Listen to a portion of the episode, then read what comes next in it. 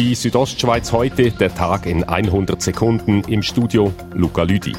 Der Einsatz von Polizei und Armee zugunsten des Weltwirtschaftsforums in Davos hat begonnen. Ab morgen treffen sich über 120 einflussreiche Persönlichkeiten aus Politik und Wirtschaft im Kongresszentrum. Sie alle müssen geschützt werden, weil Anschläge ausgeführt von Einzeltätern oder Kleingruppen stellen aktuell für die Schweiz die wahrscheinlichste Art der Bedrohung dar, sagt der Bündner Polizeikommandant Walter Schlegel.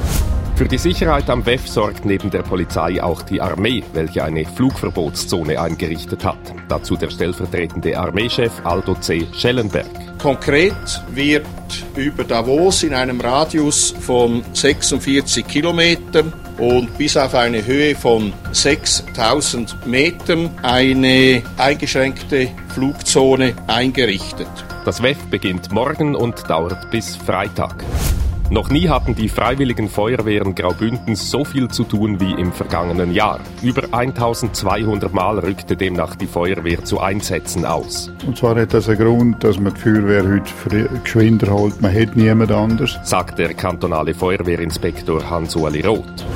Am vergangenen Mittwoch hatte das Depot von Postauto in Chur Lichterloh gebrannt. Heute bestätigte Postauto gegenüber südostschweiz.ch, dass das abgebrannte Depot wieder aufgebaut werde. Dazu Walter Schwitzer, Leiter Betrieb Ost bei Postauto. Unsere Haltung von Postauto ist ganz klar am heutigen Standort festhalten. Derzeit werden die Postautos auf einem Areal an der Emserstraße abgestellt.